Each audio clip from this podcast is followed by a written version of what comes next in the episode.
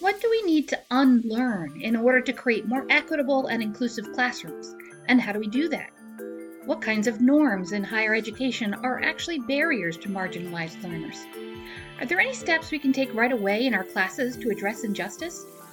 These are some of the questions we will address in this episode of Learner Engagement Activated, the podcast that helps you take teaching and learning to the next level with the latest in research and applications on learner engagement for students at all ages, levels, and environments. I'm your host, Ann Fenzi, and in this episode, I speak with Aireale Rodgers, learning scientist of higher education studying racialization in university classrooms and how faculty learn to become equity minded in their pedagogy. Ready, set, activate. Dr. Aireale Rodgers is an assistant professor of higher education at the University of Wisconsin Madison. Drawing on frameworks from critical race studies and the learning sciences, Aireale's scholarship seeks to illuminate how people's everyday misunderstandings about race and racism shape learning across various higher education ecologies. She uses qualitative techniques to study faculty development programs, graduate student socialization processes, and classroom teaching and learning to better understand how educators can facilitate learning that advances critical race consciousness for faculty and students in post secondary education. So I am so excited to welcome Aireale to our uh, podcast. Thank you. I'm so happy to be here. Yeah. So since this is a podcast about learner engagement, let's talk uh, about that first. What is what does the term learner engagement mean to you? Yes, thank you.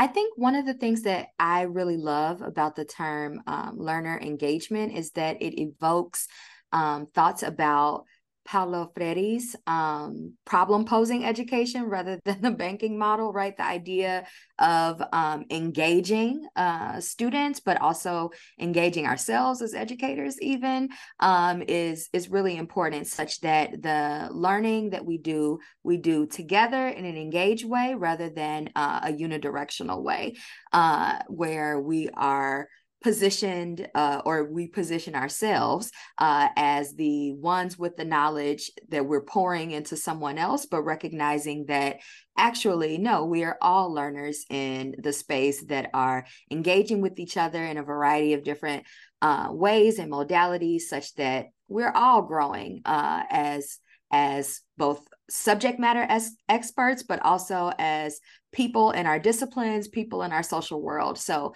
those are some of the thoughts that I have about learner engagement. Mm, and I'm I love that you brought up Freire.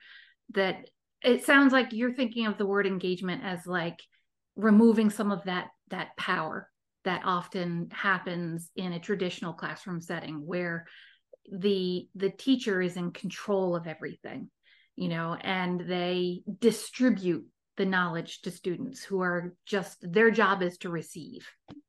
Yeah and i think the um the thing about power particularly within our sociocultural context is that power exists right? Uh and we have to name that. I think what i'm thinking about is what what possibilities for learning might be made more possible if mm-hmm. what we did was actually recognize the way mm-hmm. that power functions within various social contexts like classrooms and then actively work to redistribute power in those spaces such that we're not hoarding it to mm-hmm. ourselves, right? And we're not taking it for granted.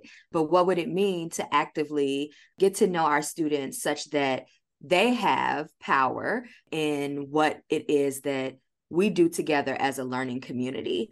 Uh, and they have a say, a real say and a stake in that. I think that sometimes conversations with power, because it's uncomfortable to talk about privilege and power that in many ways is unearned that people have, mm-hmm. um, people end up shying away. It's like, no, let's not necessarily talk about that. We're just going to say that there's no power in the room, but of course there's power in the room, oh. right? And we have to attend to that um, and design for that specifically. I think a lot of my a lot of my intellectual pursuits are around like given you know the issues of structural power um, privilege oppression how do we design learning environments such that we are taking into account those things and designing away from them, right? Mm-hmm. Intentionally, rather than leaving it kind of up to chance that we do work in more justice oriented ways. Yeah. Okay. So speaking of your intellectual pursuits, so you've done already quite a bit of research um, focused around diversity, equity, inclusion, um, justice at traditionally white institutions of higher education. So what are what are some things that that you found in your research? Yes, I think one thing that uh, is really important to name is that racialization, or the ways in which we make meaning uh, collectively and we reproduce meanings of race in discourse, interaction in our social world, racialization is part and parcel of the learning that we do, right? So even when we never say the word race, Mm-hmm. There are particular racial meanings that are associated with a lot of the ways that we are making sense of the subject matter learning that we're doing, as well as the socialization processes that we are engaging students in.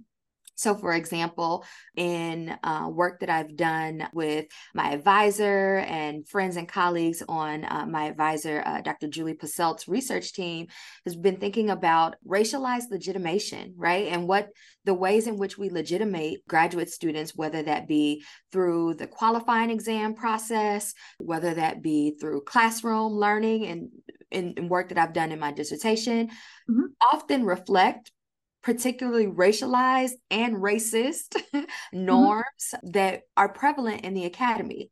And so, really thinking about and taking seriously the ways that some of the normative socialization processes themselves reproduce particular ideas mm. about race and racism is really deeply important. Another important uh, thing to highlight teaching matters in higher education, right? I always say that my villain or- origin story uh, with my research is being uh, an administrator in the graduate school uh, at Northwestern University at the uh, Office of Diversity and Inclusion. And what I noticed in that work was that we had a lot of purview to be able to provide kind of co curricular supports for students of color uh, as they were engaging in their doctoral studies. But when it came to curricular supports, we couldn't touch that. That was like the academic side, that was the faculty side, right? But a lot of the experiences of violence, of isolation, of trauma that our students were having were in classrooms, right? And I remember we hosted a workshop for graduate students on how to deal with imposter syndrome. And I remember being livid because I'm like, they're not the point of intervention here, right? We should not teach people how to deal with imposter syndrome. We actually need to train faculty on how to not make people feel exactly. like imposters in places they objectively have earned their right to be in, right? If we're talking, you know, even if there's a way to earn your right to be in a place like this, right? Yeah, so, like my my advisor does like hazing. Elizabeth Allan does hazing research, but also uh, in a lot of feminist work.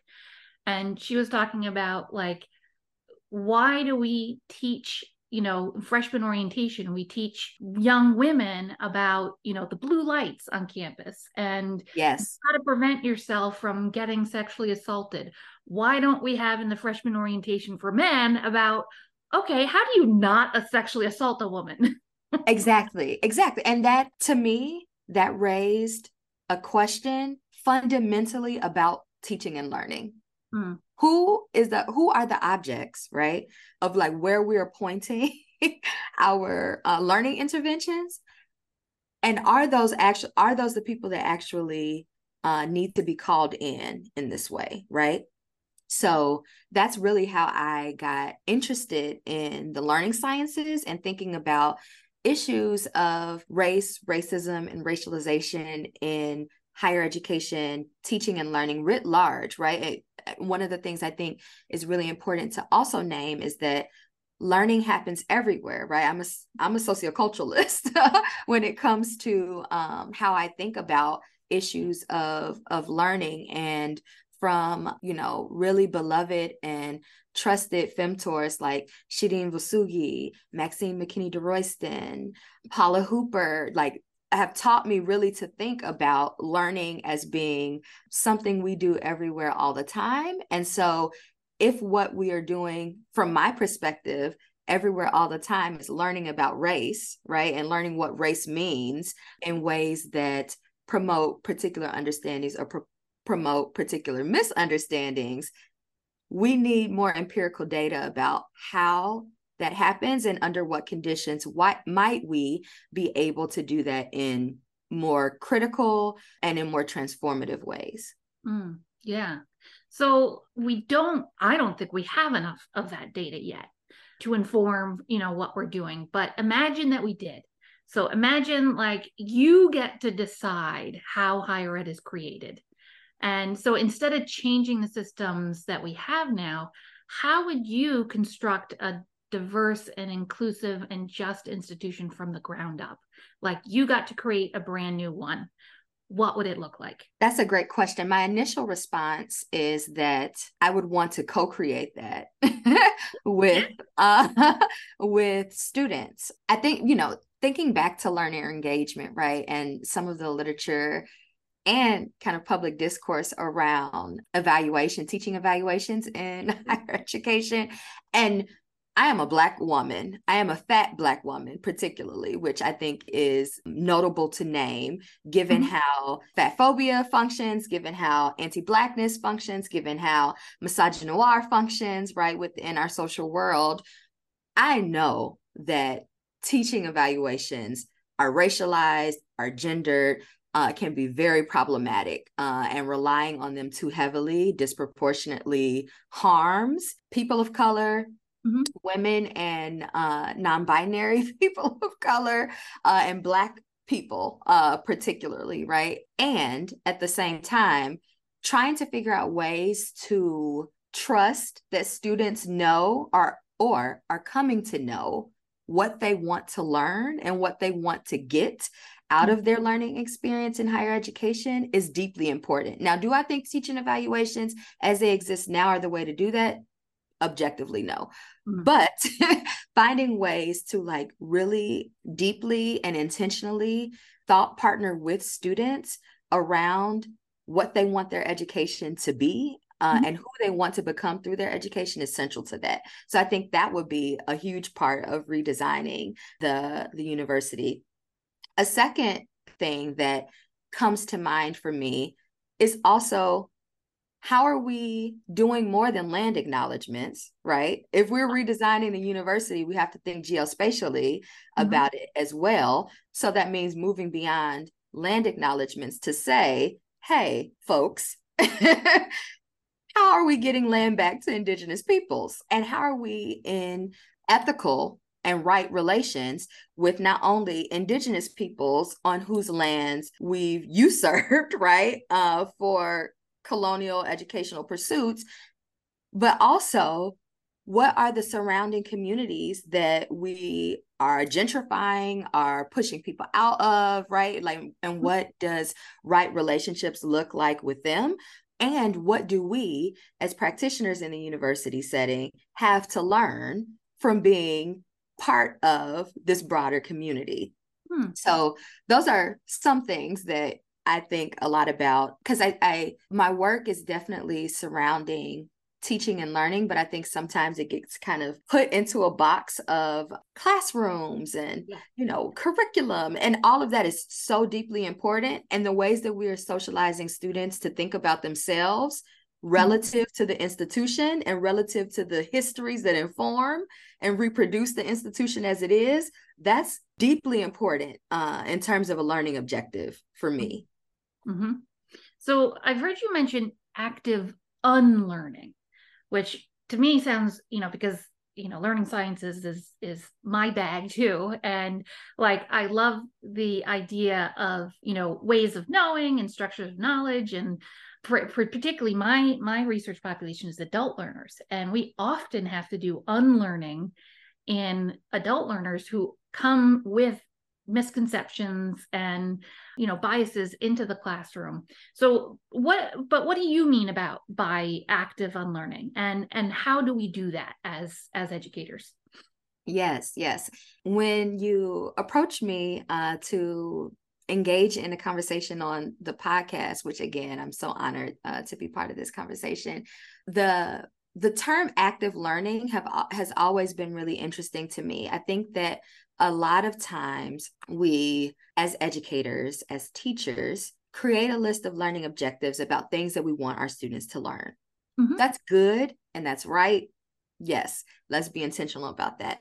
And in a lot of contexts, the things that we want students are learn to learn, I'm sorry, is sometimes not appropriately historicized mm-hmm. or uh, not appropriately placed into a broader historical context in which we're able to kind of understand the ways in which we arrive to the history or the the understandings of what it is that we're learning in that moment so actually what we do in terms of the learning objectives and the way that we present material to meet those learning objectives propagates particular problematic notions of the social world, right? We mm-hmm. indoctrinate students into particular ideas about race, to particular ideas about power, into particular ideas even about positionality and relationality between who we are as folks in the ivory tower versus who folks outside of the ivory tower are, right? Mm-hmm. And so what is really powerful, I think, to me as a pedagogical imperative would be in addition to having the things that you want students to learn, what are the things that you want students to unlearn about the things that we're learning together, right? Mm-hmm. What are the taken for granted pieces of knowledge, of what even counts as knowledge, of who are considered to be knowers or not, that are forming the foundation of the learning that we're doing together, but like the air we breathe just gets taken for granted. Do I understand this? I just I'm an active learner and so uh help me through this. If I it's like I say I I teach pre-service teachers educational technology. So, yeah, there are things I want them to learn, but I also want them to unlearn that they are the arbiters of knowledge and that their students are blank slates and basically they can do the same thing to any student and it will have the same effect. Mm-hmm. And that's not true because each one of their students is an individual learner with their own backgrounds and cultures and histories and ways of knowing and their own, you know, identities and their own abilities and disabilities. So they have to understand that learner. That's like their most important job in the classroom is for them to understand that learner so that they understand the things that they're doing in the classroom. What effect does that have on the students? And hopefully a positive effect and hopefully the effect that you're you're hoping to achieve. But am i understanding unlearning active unlearning right I think that that I think that that could apply. I think something else that you know relative to educational technology, for instance, I think about folks who have been really intentionally thoughtful about the ways that particular assumptions about even what is the purpose of using yes. educational technology and AI in classrooms, for instance, right? So there's a burgeoning scholar at Northwestern University, uh, Charles Logan, who's doing really great work, critical work around the the ways in which educational technology platforms, particularly things like proctoring, actually can be problematic for a lot of students and serves as a form of surveillance for students. So, right, if is the purpose of engaging particular educational technology tools to surveil students, to reproduce uh, an environment of crime and punishment, to mm-hmm. assume that students are guilty until proven innocent. Like, what are the things that are undergirding fundamentally how we think about the purpose of the tools we're the purpose of the tools and the purpose of the learning objectives we're doing together before we even get to how to use those tools right like or alongside up, yeah, it's interesting that you brought up AI because I think how people approach the conversation around AI in education tells a lot about their approach to teaching and learning. You know, so that the educators who are like terrified that, oh my God, all my students are going to be cheating and I won't know that they're cheating.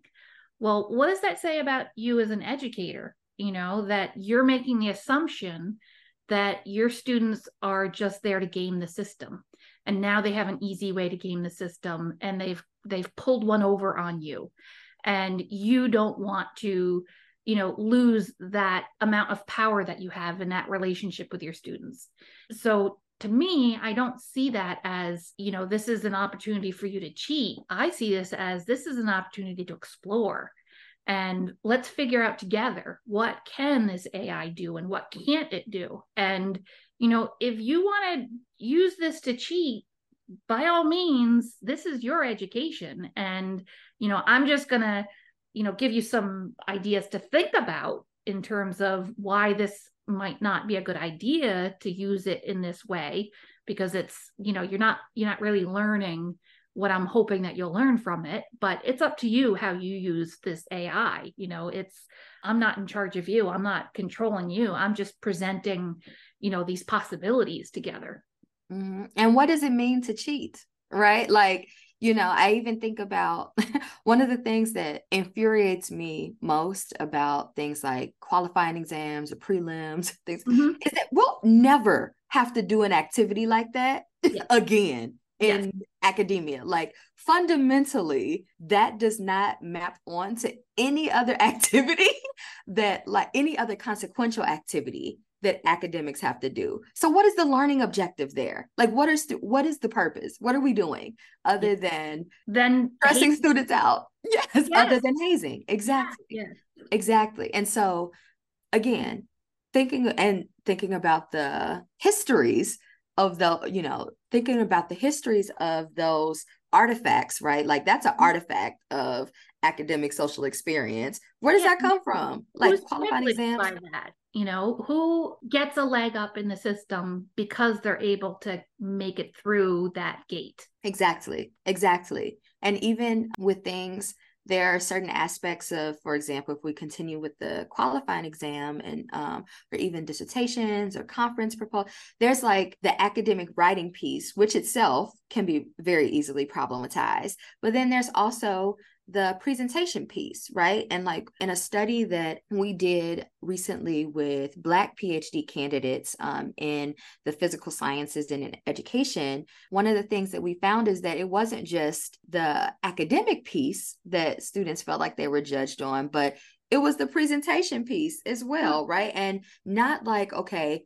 how coherently are you expressing your ideas? It's like, one student was uh, advised to maybe consider cutting uh, their locks before their qualifying exam defense because that's perceived to be unprofessional, right? Or in oh. um, a, a study I'm doing around personal statements uh, and Black women, uh, Black women and femmes uh, narrative self construction and personal statements with a dear friend uh, and colleague, uh, Martha Kakuza from um, Morgan State University. One of the things that we found was that the ways that Blacks, Black women and femmes are coming to narrate themselves in those documents mm-hmm. are themselves artifacts of a lot of times overwhelmingly are artifacts of what they think white people want to hear from black women right and so it's all of these tools and artifacts are mediating particular types of understandings about race particular types of understandings about merit and meritocracy and who deserves to be here and under what conditions, particular ideas about respectability, right? And what does it mean to earn, earn, quote unquote, respect and legitimation within academic context.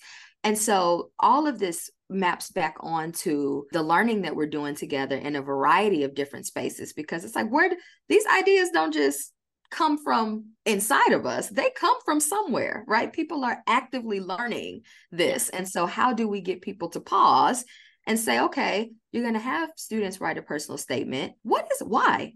What is that? How do we interpret that? What is this for? What is the prompt? Actually prompting people to think about, right?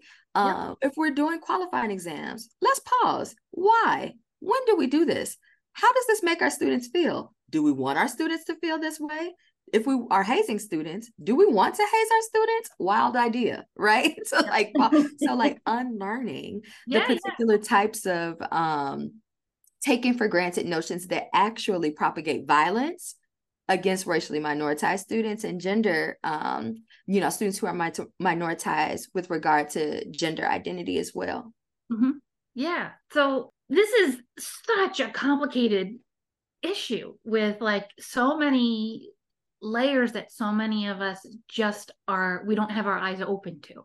So if someone you know just wanted to start to be more equitable in their classroom and more inclusive like what is something that like i could do in my classroom right away to help me and my students unlearn our unconscious biases like can you give me an example of like approaches or activities or things like that we could do? Sure. I appreciate that question. I think that one thing that I'll say around the the idea of unconscious bias is that I wonder about the implications of even when unconscious framing bias as unconscious because it sometimes allows for a particular type of innocence to be yeah it, it allows for a particular type of innocence um that like it makes it removes being complicit. And i think sometimes it makes accountability hard because then people are like well i didn't know. And it's like okay sure you didn't know but yep now you, you do. need to be so held accountable for unknowing right or for not knowing right?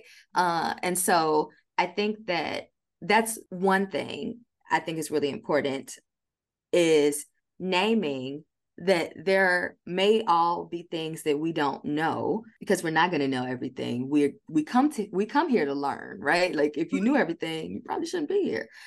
Um but at the same time having a framework for how we are going to engage each other as a learning community from jump is really important, right? So, something that I do in my courses is that we have community commitments.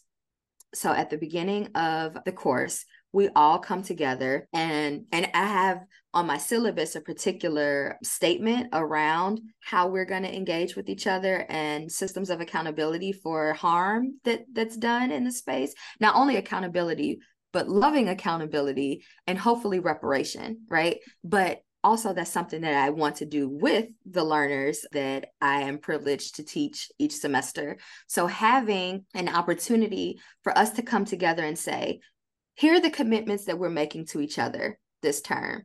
Here is how we want to leave. This is here's how we want to feel when we leave mm. the room every day, whether that's a Zoom room or physically leaving the room. Here is how we're going to hold each other accountable, like when that doesn't happen, mm-hmm. right? Here is my responsibility and my yeah my responsibility to students right? Like what do you want to hold me accountable to mm-hmm. as the facilitator of learning in the space right? So i think that's that's one thing. I think another thing is really that's really important is to think through some of the routine but really pervasively racialized aspects of the course that you're teaching. So for instance what counts as knowledge or mastery within the context of your course, right? And are those the things that actually matter for the learning objectives that you've set at the beginning of the course? So being intentional about making sure that there's alignment there, thinking about formative assessments and like how you use formative assessments in ways that are actually allowing for full participation for all of your students, full and meaningful participation for all of your students, and paying attention to which formative assessments might privilege or marginalize particular people in certain ways, right? And, or even uh, particular ways of knowing, going back to the first point I made. Another thing that you might think about is also assessment practices and what does your assessment practices mean for who you're considering knowers like within the space. So like you have the design of the formal assessments but then also as you're assessing those assessments right or evaluating those assessments uh, thinking about who is privileged there. And i think a really important piece also is constantly being critically reflective on your own teaching practices because particularly within the context of research intensive universities teaching is not always valued in the way valued or honored in the in the way that it should for mm-hmm. me teaching is one of the most beautiful and sacred parts of my job i think it is the deepest honor to be able to work with students um, in that way and like anytime I see a light bulb go off for student, like my heart literally flutters. like it makes me so happy. Yeah. Um, but I also know that I'm always going to be growing as an educator and changing as an educator. And one thing that I do in my classes that I think worked out really well, and I learned this actually from um, two participants in my dissertation study. Uh, I did uh, ethnographic case study for my dissertation of three PhD level courses. So I was collecting data, but I was also like, oh, this is a cool pedagogical practice I want to try. So yeah. that was really fun. But they did exit tickets for students. And so, like, at the end of each uh, class session, um, they would send out a form and i do the same thing. I send out a form. I ask students what's something that you know you really enjoyed about the class session? What's mm-hmm. something that's still fuzzy right? Or something that we might need to revisit from the last class session or what's something that didn't feel good or you want me to change? If there's a new tool that we're using how did you feel about using this tool? Do you think that we should try something else moving forward? Like just trying to get feedback from students and then I also ask a question, like an open ended question, like, what's something you want me to know? Right. And I've gotten all types of responses from that. Like, people have said, you know, I want you to know that I really liked your earrings today, or I want you to know that this, I really like this particular reading. Or one student was like, I want you to know that I'm pregnant. And so when I go off camera, I'm likely having morning sickness. I don't want you to think I'm not paying attention, you know, things like that. So just having space for students to be in conversation. And then the next class session, again, something I learned from the participants in my dissertation study is really being accountable to telling students like i read this and this is what i'm doing differently to respond to your feedback. So if you're going to invite feedback you have to honor the folks mm-hmm. who took their time to give you that feedback by actually implementing it meaningfully. So yeah. those are a few things. Yeah because students fill out those end of course evaluations and they're like well how do i know that they actually meant anything and, you know, I'm a huge fan of the exit ticket. I do that in all of my classes and I get so much good information from them. And like I develop a relationship with every single one of my students. It's not just like the students who speak up all the time that you feel like you really get to know. And then there's like that handful of students who are like mysteries because they don't participate much, you know? Yes. The exit ticket, like I really learn about all of them, which is amazing. Yeah. I want to say one more thing about the exit tickets is that like I also don't want to wait till the end of the semester or the middle of the semester for me to find out if students think I'm trash, right? you know, I want like I want to know as we're going like week by week by week by week and they're optional right so students can opt out and say like i don't want to give my labor here and that's yeah. fine i respect that but I don't want to wait till the end of the semester for a student to tell me, actually, this class felt really bad to me. Mm-hmm. I care about how students feel yeah. in my classes. And there were students in the class, I taught a class on diversity and equity and kind of the design of learning environments. And mm-hmm. there were many students who sometimes felt had uncomfortable feelings in the class given their given their social identities right and I needed to know that because I'm not necessarily going to coddle you from feeling bad, but I want you to be able to work through why you're feeling bad and like learn from that experience, right? And so I think that also sometimes something I wanted to na-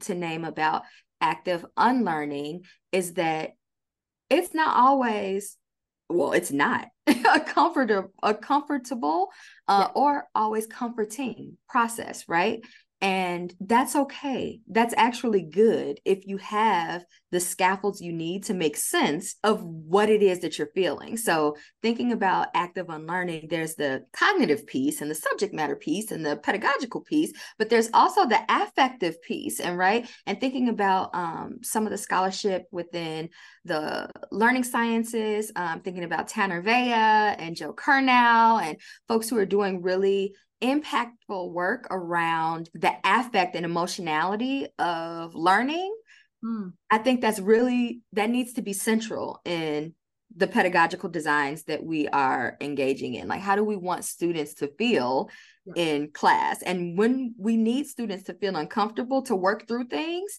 how are we creating pedagogically the supports to move students through that Yeah, yeah, yeah. And that is one of my questions on the exit ticket every week is how do you feel about your learning experiences? You know, and like I I really want to know, are you overwhelmed or do you feel, you know, kind of frustrated or do you feel confused or do you feel excited or do you, you know, all of those things because cognitive disequilibrium is uncomfortable. You know, in whatever the cause of it is, it's uncomfortable. And sometimes we have to be uncomfortable to learn. And, you know, it depends on, like you said, the supports, whatever supports are in place, that's going to shape what it is that you learn from that, that experience. Yes. Yeah. Yes. Yeah. So this is, this is so exciting. I love these ideas that you have. And I am definitely, I really like the idea about the accountability piece because I haven't done with that with my students, and I'd like to because I worry a lot of times about the perceived power that I have, that they're afraid to say things to me because I'm the instructor, I'm professor, you know. So I want them to feel safe to criticize me, you know, to say, I didn't like the way that you did this, you know, it made me feel this way, you know. So I don't know that I've really been explicit with my students about that. And I think I need to be. Mm-hmm. Yeah, I like what you said about that, you know, the the classroom. How how do you want students to feel after they leave the classroom? And if they don't, what should they do? Yes. Yes. And I think that the piece that you're highlighting also is how do we help students metacognitively to make sense of what they're feeling? right because again to your point that the goal isn't i don't think at least the goal is for students to always feel good when they leave like if we're reading about racial capitalism and expropriation of land and uh enslaved labor and yeah, like yeah. you something right? we might feel anger we might feel sadness we might feel betrayal depending on what your social identities are right your racial and ethnic identities are we might feel confusion right depending on what your racial and ethnic identities are or even your national identities i think something that's important to name is that race again of course is a social construct but it's also conceptualized very different, conceptualized and experienced. Hmm. very differently depending on the national context that you're in, right? Race, yeah. the ways that race and racism function or become experienced in in the body, right? In the United States is different than in France or in Ghana or in yep. so thinking about the ways that we are attending to all of the particular all of the potential feelings and emotions that are happening for happening for students as we're working through the really contradictory and I, am use contradictor contradiction in the marxist sense right uh, the contradictions of our lived experiences, the contradictions of who we want to be potentially as scholars versus what the academy is set up to socialize us into becoming. Yeah. All of that stuff feels bad sometimes. Yeah. But how do we provide students with space, opportunity, and tools to make sense of that for themselves in meaningful ways? Hmm. Yeah, yeah, because that's going to shape their outlook on those experiences going forward and their actions, what they're going to do. Mm-hmm. Yeah. So now I have three questions that um, I ask all of our guests. So, first, what is a major barrier to learner engagement that you have experienced? White fragility. Oh, that's a good one. Yes. Can um, you give me an example of like an experience, like a scenario or something that that's been a challenge for you?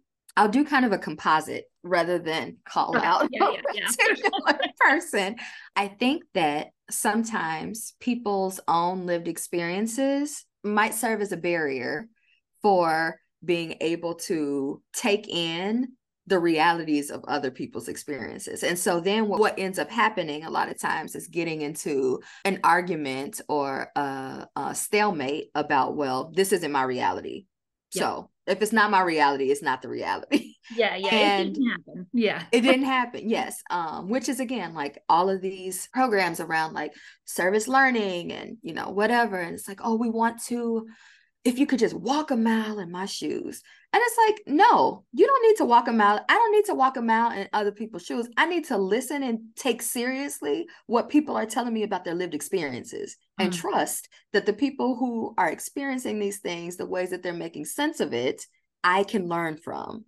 Yeah. Right. And so I think that is a big barrier is uh, and and pedagogically that's something that I'm still learning how to deal with because I think in a lot of environments both empirically and environments that I've studied right environments in which I've been a student environments in which I've been a teacher, right? When issues of white fragility come up around, or I guess expressions of white fragility come up around issues of race and uh, racism, what happens generally is that the educator's experience shifts to address the issue of white fragility which i think also i think that there's a balance right you have to address kind of what's happening but mm-hmm. then if you spend too much time there, it actually recenters whiteness in really problematic ways, mm. right? Because now it's all about making you feel better because you're uncomfortable about either you personally have done or the system that you're a part of has done. Or, yes, that, or it's like, okay, you need to learn this in this moment. And it's like, there are other people in the space who know this all too well. They live this every day. So I'm going to pause learning to let to make this one person learn something and kind of really put on the back burner other people in the space who from a embodied stance know this right that's a pedagogical decision and mm-hmm. a dilemma i think in a mm-hmm. lot of spaces i think about the, my master's thesis and um, the study that i did on intergroup dialogue. And of course, intergroup dialogue, there are um, a lot of affordances for folks participating in that space. And at the same time, space that's designed to be equity minded, designed to have meaningful learning opportunities about race. What I found was that folks of color were actually doing the labor of teaching white folks in the space. Mm. And hmm. so what they learned was how to engage with white folks. Yep. That's not the design learning environment or the learning objective for that space, right? That's not necessarily a generative learning environment. I wouldn't want to, I wouldn't sign up for an experience if that was the learning objective yeah. that was presented, right? And so I think that that's really sometimes a barrier, both for learning, but I think also a real pedagogical challenge where people are trying to figure out how do I navigate this situation because I want this person to learn. I don't necessarily want them to feel ostracized as a member of the learning community, but I also need to hold folks accountable, right? Mm-hmm. Yeah. And I wonder do you think that some of the root of this is our like positivist mindset as educators that there is a single truth and that's what we're teaching. And because people have different lived experiences, only one of them can be true so you know the one that that is the dominant one in society must be the true one and these other people's lived experiences must be like a warping of that because there's only one truth. Mm, that's an interesting perspective. I hadn't necessarily thought about it that way. I think a, a few things come to mind. One i think discourse around civility and niceness mm-hmm. in higher education is like that's it's it's actually really ironic because as we talked about earlier just how pervasive hazing.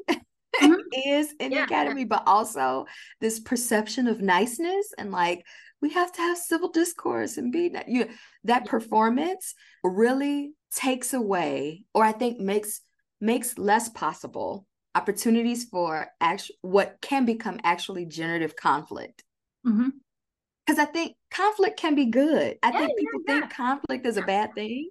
Yeah. But like, no, if you're stuck on something and you like you fundamentally disagree, I used to hate in classes that I was taking where a professor would be like, oh, you all are just missing each other. I heard, I heard and understood exactly what this person said. I fundamentally disagree with it. Yeah, Don't try to make this about like, oh, y'all don't.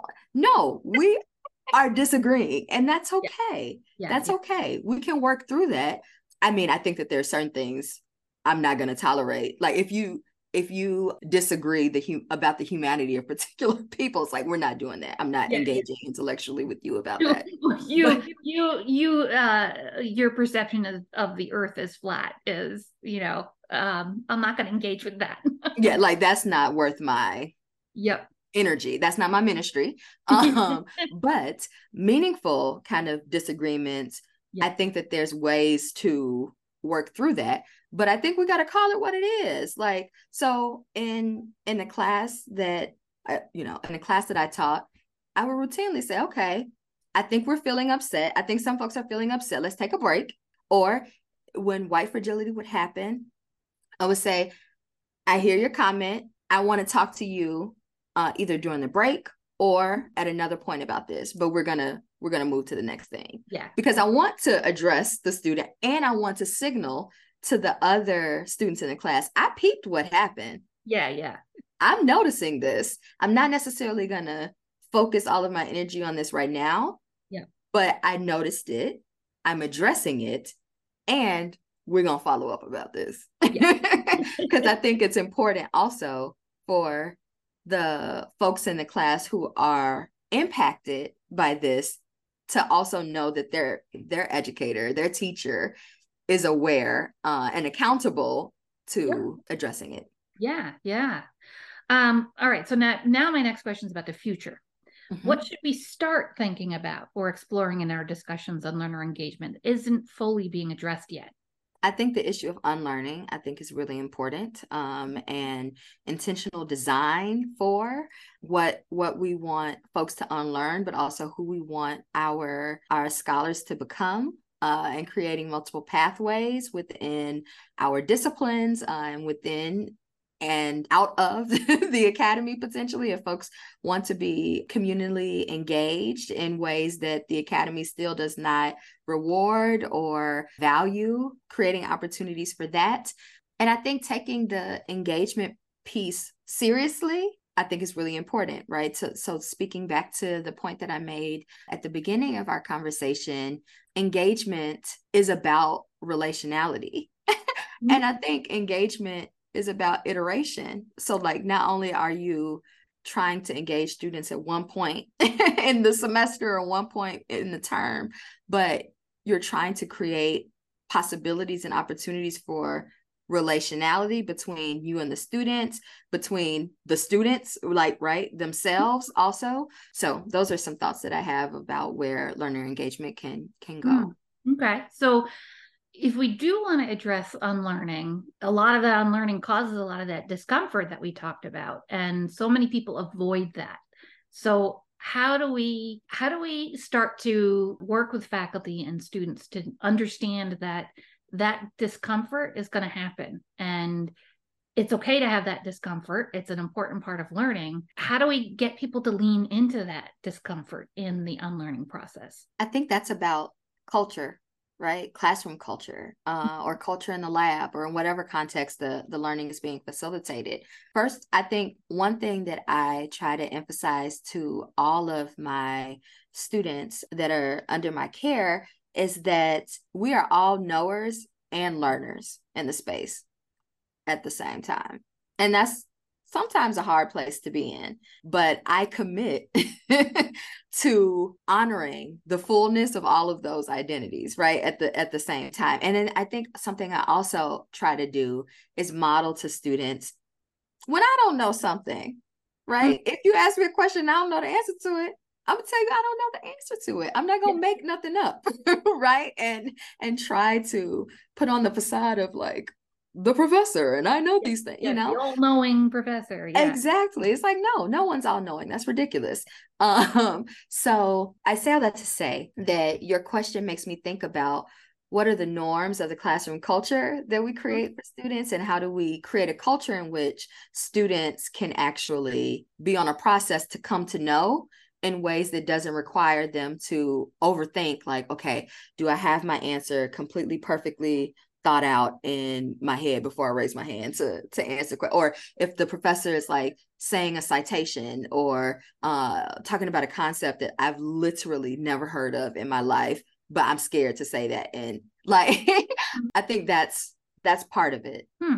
Okay. So as we wrap up, my final question is what is the one thing you want people to remember from our conversation about learner engagement? I think the one thing that I want uh, folks to learn educators particularly is that I want them to learn that they teach a lot more than subject matter. Yeah. Students are learning from you how to engage with higher education, right? I think about first gen students a lot uh, and the things that we come to take for granted that students should students should know that you can come to office hours whenever and not just when you're in crisis or have a problem. Or students should know that if you come to office hours i won't think you're stupid or i won't think you miss are misunderstanding something. Or students should know all of these things right? Or that the ways that we are talking about particular types of subject matter has implications for how students understand themselves, understand their families, understand their histories, their communities, and their futures in our social world. I remember in my undergraduate education, I studied education and social policy. We would be talking about particular empirical articles and the articles themselves were so deficit based um, mm-hmm. the conversations about the uh, the articles were deficit based and the articles could have been about my community they could have been about the schools that i went to and what mm-hmm. i experienced in class in classrooms what i was learning actually not only what i experienced what i was learning was that i am one exception to the rule hmm. or that I didn't actually belong here because this is this is the reality going back to your comment about positivism right? Like this is the reality of black life or black educational life uh, and experiences within schooling context right? And so really taking seriously not only okay what's in terms of subject matter what do we want students to learn but what do we want students to believe or come to know about what our social world is and what their role is in transforming it into what we need it to become to actually be a place where folks can thrive holistically. So, those are some things that I hope people will be able to take away from the conversation that sense of accountability to students, the sense of accountability to designing intentionally students' academic experiences, academic and curricular experiences in ways that affirm life and affirm possibility, not only for themselves, but all of the communities that we have the privilege of being embedded in. Mm, so you're really highlighting just how influential an instructor can be. And that even if you think that you're just going in to teach your content, you're teaching so much. And it's it's no wonder why you think of this as a privilege to have this opportunity to impact so many students. And I love to hear you say how much gratitude you have for the opportunity to work with your students, which is is so wonderful. So Aireale Rodgers, thank you so much. This was an awesome conversation. And I'm so glad that you came and shared so many wonderful ideas with us. Thank you so much for having me. It's been my complete honor. Yeah, thanks. We hope you have enjoyed this episode. Learner Engagement Activated is produced by the Learner Engagement Division of the Association for Educational Communications and Technology. This episode was hosted by Ian Fency with sound editing and production by Ian Fency. The music is from Purple Planet. Visit the Learner Engagement Division online at www.learnerengagement.org and find out more about the Association for Educational Communications and Technology at aect.org.